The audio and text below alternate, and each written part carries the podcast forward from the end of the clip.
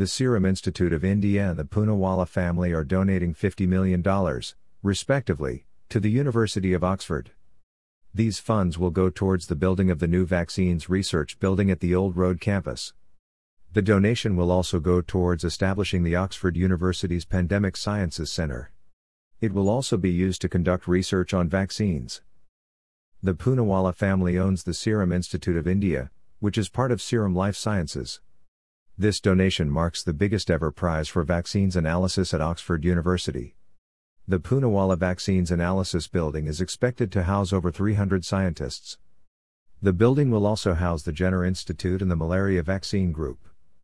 This donation will make Oxford University one of the most innovative research centers in the world.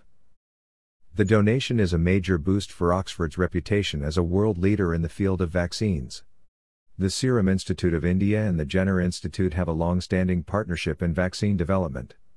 The two companies' successful collaboration led to the rapid development and global rollout of the COVID 19 vaccine.